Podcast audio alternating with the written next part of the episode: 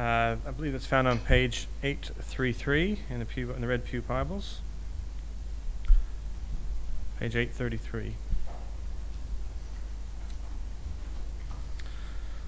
Colossians 1, verse 24 through to 2, verse 5.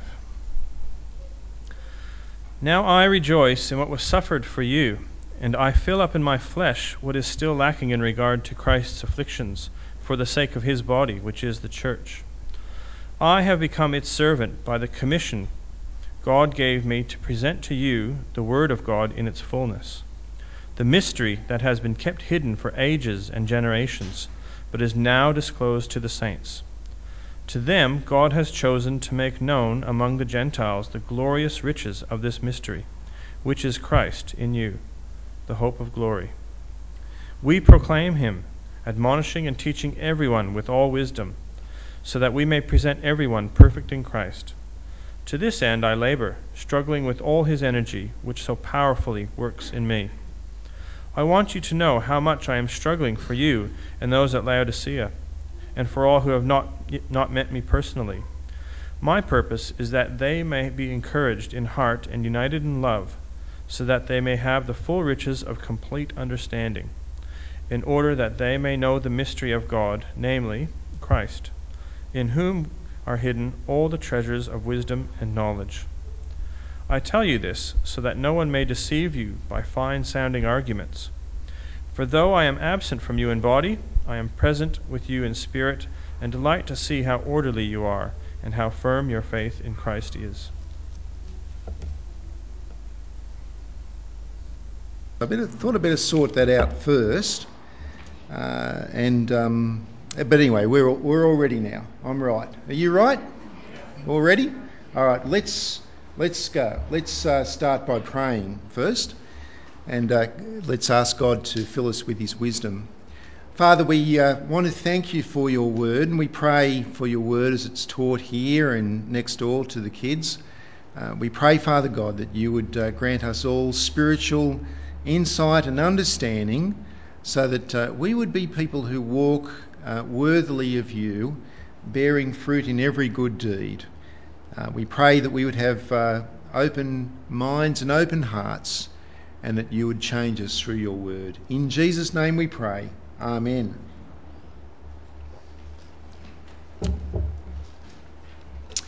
I don't know if you noticed the uh, unusual statement that Paul makes in the passage that was read to us by Tim. And I'm thinking of the statement where Paul says, I fill up in my flesh what is still lacking in regards to the afflictions of Christ. Did you notice that when it was read? How did you feel when you heard that read? Was it? Uh, I, am guessing that for most of us, we we hear the Bible read being read in the church service, and a lot of it, some of it, sort of you know, floats over our heads a little bit, and we think, well, that's interesting, but I'll just wait to see what's said about that. And uh, we don't always pick up on uh, what are really quite extraordinary statements. And when you think about it, that is an extraordinary statement. Paul says, I fill up in my flesh what is still lacking in regards to Christ's afflictions. Now, it's not the kind of thing, when you think about it, it's not the kind of thing that we would necessarily expect the apostle to say. Uh, why do I say that? Well, I say that because of what it implies. What do you think it implies when Paul says, I fill up in my flesh what is still lacking in regards to Christ's afflictions? Well, my guess is that uh, it's saying that the afflictions of Christ uh, is actually quite enough, not enough. That there's still something which is lacking, which is missing. Uh, it implies that the death of Christ on the cross was not enough, was not enough in order to give us the full experience of relationship with God. And so uh, it's no surprise, in fact, we ought to be a little bit taken back by what Paul says. Because the, the Bible is quite clear, isn't it, that the death of Christ is enough. that the death of Christ on the cross is the full, the complete, the sufficient sacrifice for sins. There's, there's no more suffering that is still required. In fact, Paul has been quite clear on this in Colossians. Can I get you to open up your Bibles at Colossians chapter 1, which you'll find on page 833? Um, in the passage that we looked at last Sunday, on Easter Sunday, uh, this is what Paul said in verse 19. He said, For God was pleased to have all of his fullness dwell in him. Who's the him, by the way? The him is? Jesus, of course. For God was pleased to have all of his fullness dwell in Jesus, and through him to reconcile to himself all things, whether things on earth or things in heaven, by making peace through his blood shed on the cross. Uh, so, is there anything lacking? No. I mean, there could be nothing more complete than the sacrifice of God in the flesh for sin uh, to, to bring us back into relationship with God, to reconcile us, as Paul says. And so, for people like us, Paul's statement, where he says, I fill up in my flesh what is still lacking in regards to Christ's afflictions, uh, it ought to sound a bit strange. Have I got enough volume here? It's a bit low, Andrew. And it might help if I turned it on. How about that? Is that a bit better? No, it's not a bit better. It's interesting. Hey, that's better. Okay, so let's get back on track here. Um, I, I, don't think it should come, well, it should come as a great surprise to us that Paul would say that there is something still lacking in regards to Christ's afflictions. The problem is that for some people, I don't reckon that would be such a big surprise. Because the reality is that throughout the history of the Christian church, that there have always been people who have said that the work of Christ on the cross, that his suffering is not enough, that there is actually something more that is necessary. And so, what they would say is that it is good to put your trust in Christ, his death and his resurrection.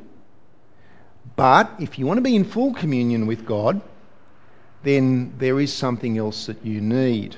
You need the gospel plus something else. Um, now, a couple of weeks ago, we, we, because this is the theme that runs through Colossians, it's going to keep on emerging through these sermons. And a couple of weeks ago, we saw that when we looked at uh, chapter 2, that the, the, the thing which was going on in Colossae was that they were saying you've got to put your trust in Christ, plus you have to obey certain rules and regulations, particularly about food and so on. Uh, they're also saying that you've got to put your trust in Christ, but also, you need to have certain mystical experiences. That there's a mystery out there that you still need to enter into. And so, there were people who were teaching that the gospel is good, but it's not enough. If you want to be in full relationship with God, then you need something extra. And we're going to look in more detail at that next week when Peter preaches to us from the uh, second part of chapter 2. But basically, what they were saying was this that the extra that you need is firstly, you need Christ plus this special mysterious experience of God. Secondly, you need Christ plus religious regulations, which, by the way, kind of take the fun out of life.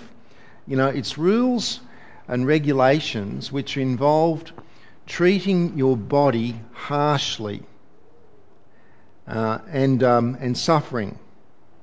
And it may be, in fact, it probably was the case, that what they were saying is that you need to obey these rules and regulations and treat your body harshly uh, in order that you might gain the mystical experience.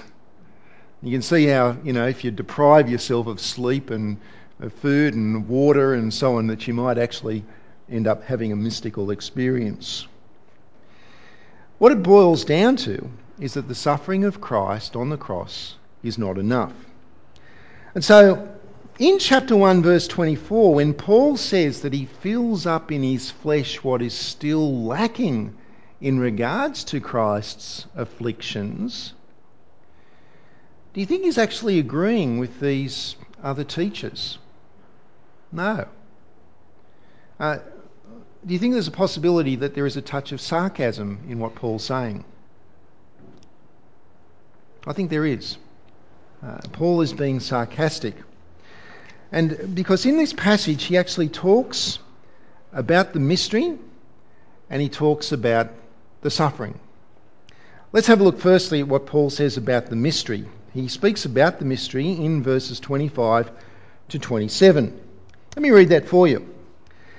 Uh, he says of the church, I have become its servant by the commission God gave me present to you to present to you the word of God in its fullness. The mystery that has been kept hidden for ages and generations but is now disclosed to the saints. To them, God has chosen to make known among the Gentiles the glorious riches of this mystery, which is Christ in you, the hope of glory. See, the false teachers were saying that you need Christ, plus you need this mystical experience. Uh, and it's the same today, isn't it? There are any number of church leaders around the place who will promise uh, a, a, deeper and a fuller uh, relationship with God. Uh, they'll promise an experience which is based on visions and certain types of worship, be it the uh, traditional style of worship where the church service is designed to make you feel that when you enter into it that God is somehow present there because of the way that they use music and light and so on, or the contemporary type of church service where they do exactly the same thing but just using a different form of music and different form of light and so on, uh, where they promise you that experience of God through this, this type of worship uh, or other mystical techniques. And so Paul here agrees. He said, Yeah, there is actually a mystery. There is a mystery which has been kept hidden for ages and for generations. But guess what? This mystery has already been revealed. Uh, you see, what is the great mystery that has puzzled people for ages and for generations? Uh, is it not the mystery of how uh, a sinful person can be forgiven of their sins? Is it not the mystery of how people like us can, can have a relationship with the creator of the universe and find ultimate satisfaction in. Isn't that the question that's been on the minds of people and, and uh, cultures for ages and for generations? Um, even throughout the Old Testament, um, the prophets, uh, some of the great prophets were guys like Isaiah and Jeremiah and Ezekiel and so on. And uh, the prophets, in their prophecies, they kept on uh, pointing to the future. They kept on speaking of a time in the future when God would deal with sin, when God would bring about his kingdom in its perfection, when God would uh, reconcile mankind to himself. Uh, this is what the prophets kept on speaking about throughout the Old Testament. And uh, when they, when they spoke about those things, though, uh, they did not fully understand what it was that they were talking about. I don't know if you've realised that or not, but they were saying things which were still a mystery uh, even to them. Uh, in 1 Peter chapter 1 verses 10 to 12, the, uh, Peter says that the prophets of long ago that they spoke about things which uh, were a mystery to everyone including themselves. Uh, Peter says that even angels longed to look into these things. Now, think about it. Um, let's, pick, um, let's pick one prophet. Uh, let's, let's pick Isaiah. Uh, give me one, uh, one passage or one chapter where uh, Isaiah gives a very famous prophecy. Can anyone think of a chapter offhand? Uh, ben, you got one? All right, so Ben's picked Isaiah 53. All right, so uh, what are some of the things that Isaiah says in chapter 53? He speaks about this servant who would be coming in the future, and uh, he says things such as, uh, um, He was pierced for our transgressions, He was crushed for our iniquities. The punishment that we deserved was laid on him. That's the sort of thing that he talks about. Is, it, is that the sort of thing you're thinking of, uh, Ben? All right. Lamb to the slaughter, all of. Now, when Isaiah was prophesying that, what do, you, what do you reckon Isaiah would have made of it himself? I reckon he would have had a blurry picture of what he was saying. He would have understood partly he would have understood that there was going to be this, this man, this event that uh, would actually mean that the iniquities of us would be. But it was a very blurry picture that Isaiah would have had. But it's not a blurry picture to us, is it? Not at all. It's not a, big, a blurry picture to those of us who live on this side of the death and the resurrection of Jesus. Because in the gospel of Jesus, the mystery has been made clear, hasn't it? In the death and the resurrection of Jesus, all of the, the, the stuff that the prophets looked forward to, that they pointed to, the stuff that the, even the angels long to look into, the, the, the mystery of how would God reconcile his righteousness his holiness and his justice with his love, well, it's been made clear that Christ, that God in the flesh, came.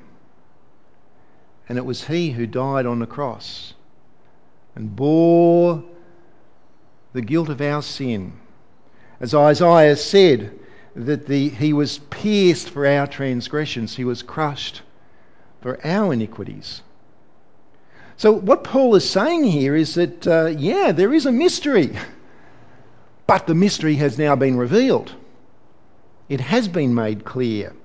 Uh, the, the, the, the, false teachers were saying that um, you've got Christ, that's great, but there is also this further mystery that you need to find out about. And Paul says, no, you're wrong. Verse 27 of chapter 1, he says this uh, he says that to them God has chosen to make known among the Gentiles the glorious riches of this mystery, which is what is, what, what is this mystery? It is Christ in you, the hope of glory.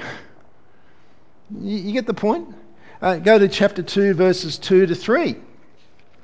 Chapter 2, verses 2 to 3 um, Paul says, My purpose is that they may be encouraged in heart and united in love, so that they may have the full riches of complete understanding, in order that they may know the mystery of God, namely Christ.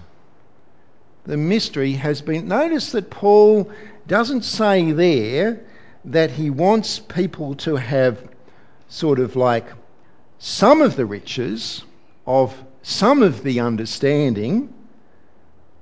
He doesn't say that, does he? He says, in order that they may have the full riches of complete understanding. And uh, so, what's very clear here is that Paul is saying that there is no sense in which you put your faith in Christ first, but then there is some other mystical knowledge or mystical experience that you need to enter into, but rather that in Christ you've got the full deal. the mystery has been revealed. It is Christ in you, the hope of glory. One of the things that flows from this is that when people, uh, and you might have come across it in your own experience, where people are saying, well, hey, there's this new thing that's happening, or there's this new experience, or this new um, this new working of the Holy Spirit, etc., that they rob you of assurance. They rob you of assurance of salvation because you never quite know if you've got the full thing or not. Whether you go along for that other experience, but then there's another experience after that. And, what I've noticed uh, in dealing with people and ministering to friends who've been caught up in this sort of thing is that they go from one thing to another thing to another thing and they're never quite satisfied. But Paul's saying there is a mystery, it's been revealed, it is Christ. He's really driving home that message. And uh, the, the point is that a complete, a full, a total, an absolute relationship with God is what you find in the gospel. That the Son of God should die for you, that is sufficient. And the problem is also that when people say that you need Christ plus anything else, um, some people say you need Christ plus you need to be baptized. Have you ever come across that? Or they say you need Christ plus you need to be baptized with a certain amount of water in a certain way. Uh, or there are people who say you need Christ, but plus you need to be confirmed. Or they say you need Christ, but plus you need to go to church on a certain day of the week and not on any other days. Or you need Christ and you need to also have certain dietary restrictions or you need Christ and you need to be uh, in tongues or what they consider to be speaking in tongues, or you need Christ and you need Christ plus Christ plus anything, folks, actually gives you nothing. because what ends up happening is when you when you're trying to put your faith in Christ plus some other thing, something that you do or something that is done to you, that eventually what happens is you end up putting your faith in the, th- in the thing in the plus. And you, because what you're saying is that Christ is not enough. And if you're saying that Christ is not enough, then actually you're not putting your faith in Christ. And Christ plus anything equals nothing because when we're not putting our faith totally in Christ, then He doesn't pay for our sins. And we're not saved. Uh, this is a heaven versus hell kind of issue. And that is why Paul is so concerned about it and about what is threatening the church in Colossae. Um, now, let's move on then, because I want to talk about the issue of why Paul therefore says that he fills up in his flesh what is still lacking in regards to Christ's affliction, the original question. And again, it's tongue in cheek because uh, the Colossians, the, the, the, false teachers who were on the horizon in Colossae, and by the way, uh, the evidence is that they, they had made some inroads into the Colossian church. They'd maybe influenced a few people, but they had not had a great deal of success as yet. That's the evidence from the, uh, from the, the book. What they were saying is that the thing that people had to do was to abstain from certain things. And you say that you see that in chapter 2 verse 21 because Paul says, you know, why listen to these people who are saying do not touch, do not taste, uh, do not what else does he say? Do not handle. Uh, that's what he's saying. Uh, and that's what they're saying. Do not taste certain things, don't eat certain foods, do not touch certain things, don't handle certain things. And what they're saying is that, that those things, which are things that God has given, are actually things that are going to deprive you of a full experience of God. And so don't get involved with those things. Deny yourself of certain good things that God has provided uh, as if you, you have to cause yourself to somehow suffer uh, in order to make up for what's lacking in regards to the suffering of Christ. That's what they're saying. Now, what does Paul say about this? Well, he says, yeah, they're right. There is still a bit more suffering that needs to take place. But guess what? Says, I'm the one who's doing the suffering. And it's not the kind of suffering that you need in order to get right with God. It's the kind of suffering that you need to do in order to help other people to hear about the mystery, which is Christ, so that they can get right with God.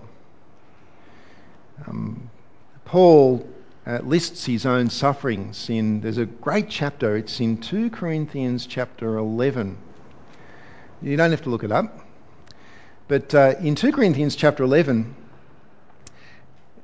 he lists some of the things that had happened to him and he says on three occasions i received 40 lashes from the whip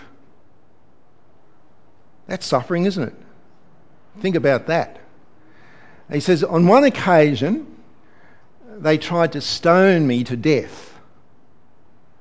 Think about that. He says, On three occasions, I was shipwrecked. In fact, I spent a whole day and a whole night floating in the open sea. Think about that. He says, uh, I've been in danger constantly from my own countrymen, the Jews. I've been in danger from the Gentiles. I've been in danger from people who've been trying to kill me. I've been in danger from false teachers in the church.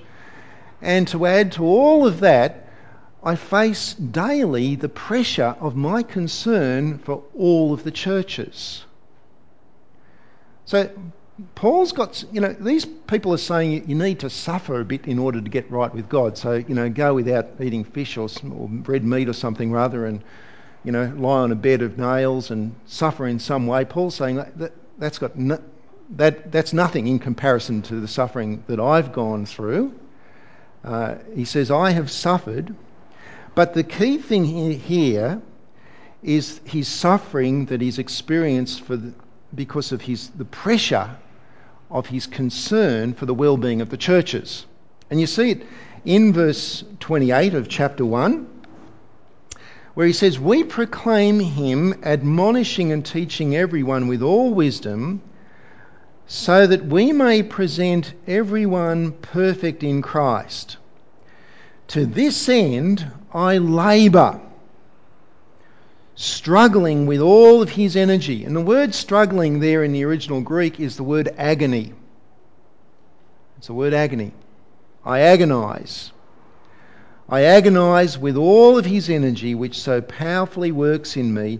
I want you to know how much I am struggling, that I'm agonizing for you and for those at Laodicea, that's the church up the road, and for all who have not met me personally or have not seen my face in the flesh, is what he writes. The struggle that Paul goes through, the agony that he's experiencing, is the struggle for the sake of the churches. Uh, the struggle to pray for the churches. And we read about Epaphras a couple of weeks ago, who uh, was a guy who took the gospel to Colossae, who wrestled in prayer for them. And Paul has struggled and wrestled uh, with them in prayer, for them in prayer. Uh, he struggles because he knows that he's in a spiritual warfare fight here against uh, the evil one. This is the battle for the souls of people. He struggles because of his concern for the churches, and uh, he struggles uh, in so much that he's having to write letters like this, which are hard letters to write, very difficult to uh, uh, to warn people and to encourage people to uh, be careful about what they're getting into. Much easier to say, hey, it's all good. Just roll with it. Paul is under pressure. And he's writing this letter from prison, uh, probably under house arrest in Rome, although some argue that he was in prison in Ephesus. Uh, all that points to us, out to us really is that he was in, in and out of prison all the time for the sake of the gospel. And the reason he suffers like this is because what we see in verse 28 is that he wants to present everyone perfect in Christ. Now, what that means is it's the, um, the, the Greek word is the word uh, telos, and it's the word which we use for telescope, where you look at something close up, but you can see something far away, the end point. And what it's saying is that Paul is looking at the end point here. And the end point is that he wants every person who he shares the gospel with, every person to be able to stand at the judgment seat of God and to be acquitted of their sins because Christ has already paid the penalty for them. He wants people to finish their Christian lives firm and established and not moved from the hope that's held out for them in the gospel. That's what he wants. That's his goal. He wants everyone to be perfect in Christ. He wants them to finish the Christian race grounded in Jesus. And in verse 4, he doesn't want anybody to be deceived by people who come along with fine sounding arguments. Now, this is an important issue because wolves do not come amongst the flock looking like wolves, do they? Not if they're smart wolves. And I understand wolves are smart.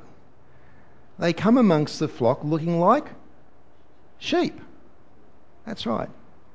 And so, what it's saying with false, false teaching often sounds very plausible.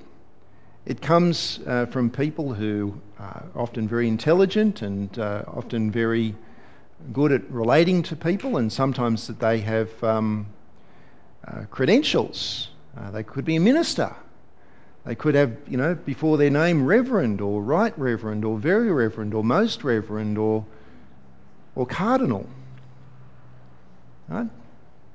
But what Paul wants is for people to be so mature that they're not deceived by fine sounding arguments that they can they can look at what looks like a sheep and say, actually, I think that's a wolf. That's what he wants. And that's what his goal is. And friends, that is the role of every pastor to do that to feed the sheep, protect the sheep, but also to teach the sheep so that the sheep can protect themselves. It's an important role for a pastor. Now, the good news is that it wasn't too late for the Christians in Colossae to hear about this. Uh, it appears that the, uh, the false teachers, as I say, they'd been on the horizon, they'd made certain inroads into the church, but have a look at how Paul describes the church in chapter 2, verse 5. Right? Chapter 2, verse 5. He says, For though I am absent from you in body, I am present with you in spirit, and I delight to see how orderly you are and how firm your faith in Christ is. That's good news, isn't it? Uh, it seems that the, um, uh, although the false teachers had made some inroads, that essentially this church is still very stable. It's very stable. And it's an interesting description of the kind of church that Paul delights in. Did you notice the description? He, he says he delights in how firm their faith in Christ is. And when I looked at this passage, I thought, yeah, that's the key issue there. But I totally missed what else he said. He said, how orderly you are. You see that? How orderly you are. I wonder what he means by that. Uh, it seems to me that uh, he's saying you're not erratic. Uh, you're not the kind of church that just kind of flows with every wind of doctrine and moves with every fresh thing that blows in and blows out of town. That you're actually quite orderly and you're very well firmly established with your faith in Christ and uh, he rejoices in that. So I think this is actually quite relevant for, um, for our church and uh, for every church of every age. I was thinking about this yesterday. I've, I've been in this church now for about 14 years. I think it might be coming up to the 15th anniversary uh, uh, later on this year. Some of you have been around a lot longer than that. Uh, where's Don today? He's away. But we got Var- Vary and Val. How long you guys been in the church for? Since you were 44 years? Yeah, okay. And you've, you, you, see, you see things happening in a church over a period of time, don't you? Uh, in the 14 years I've been here, I've uh, on occasions heard it said by others that this church does not have the full experience of God. Um, on one occasion, uh, one of our church members uh, was, was deceived by people who told her that her faith in Christ was not enough and that she needed to leave our church and, of course, join their church. Because at their church, she would be taught about various rules and regulations which would make her fully obedient to God and give her a full relationship with God. Uh, rules and regulations that prohibited her from eating certain foods. Rules and regulations which prohibited her from attending church services on Sundays uh, and the like. Um, now, by the time I heard about it, I was actually too late. I spent time talking with her, but the uh, false teachers had been meeting with her in her house every week for a period of time, and they built relationship and they had persuaded her that she needed laws, uh, the gospel plus laws, and uh, she was lost to us. Uh, on another occasion, I was talking to a pastor, local pastor, who told us that told me that uh, this church uh, does not have the full experience of God because uh, we don't have the Holy Spirit. Well, he said, well, You've got Christ, but you don't have the full blessing of God's Spirit. Now, I thought to myself, well, actually, because you know we were dead in our sins and we needed to be only only person who could bring us back to life would be the Holy Spirit of God, and we've put our faith in Christ. How can you have faith in Christ without the Holy Spirit? Uh, but you see, what he was saying was that no, you need Christ, but plus you need certain mystical experiences uh, that uh, were on offer. And so it's something which is relevant for churches today. It's relevant for our church as well. And uh, but I have to say that Paul, what Paul delighted in, was the church which was orderly, which was not erratic, and which had its faith firmly uh, planted in Christ. And he delights in a church that doesn't run off with every new doctrine or every fresh experience that, that blows through town. And the reason for that is that such churches are no easy target for, uh, for false teachers uh, because their faith in Christ is firm. And so it's my prayer that we would continue to be a church that continues in the struggle, uh, continues to struggle to, uh, to be discerning, continues to struggle to make sure that we've got our faith firmly planted in the gospel, that we realise that the mystery has been revealed already and we've got it, and we don't move off into other, uh, other uh, uh, you know, gospel plus something else. My other concern for the church, though, is that we would have the same passion as Paul, who was a guy who was prepared to lay his own body on the line, was prepared to suffer uh, physically and be deprived of luxuries and so on, not in order to get right with God, but in order to help other people to get right with God. And uh, that's the kind of church, that's the kind of Christians that we need to be. Let, let's pray, shall we? Father, we thank you for, uh, uh, for Christ, and we thank you that uh, in him the mystery has been revealed. And we thank you that in him we have all the, the full riches of complete knowledge, uh, of understanding. Uh, Father, we thank you that his suffering on the cross is not deficient, that there is nothing more that needs to be added uh, in order for us to have a complete and total relationship with yourself. Father, we pray that uh, we would be people who rejoice in that, and we pray that we would keep on growing in that relationship.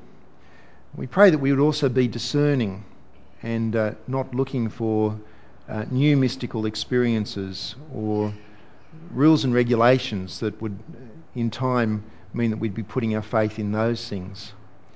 We pray that we would encourage each other to be stable, to be orderly, to be firmly uh, uh, with our faith in Christ and His gospel. And we pray, Father God, that we would be willing to suffer for the cause of Christ. In His name we pray. Amen.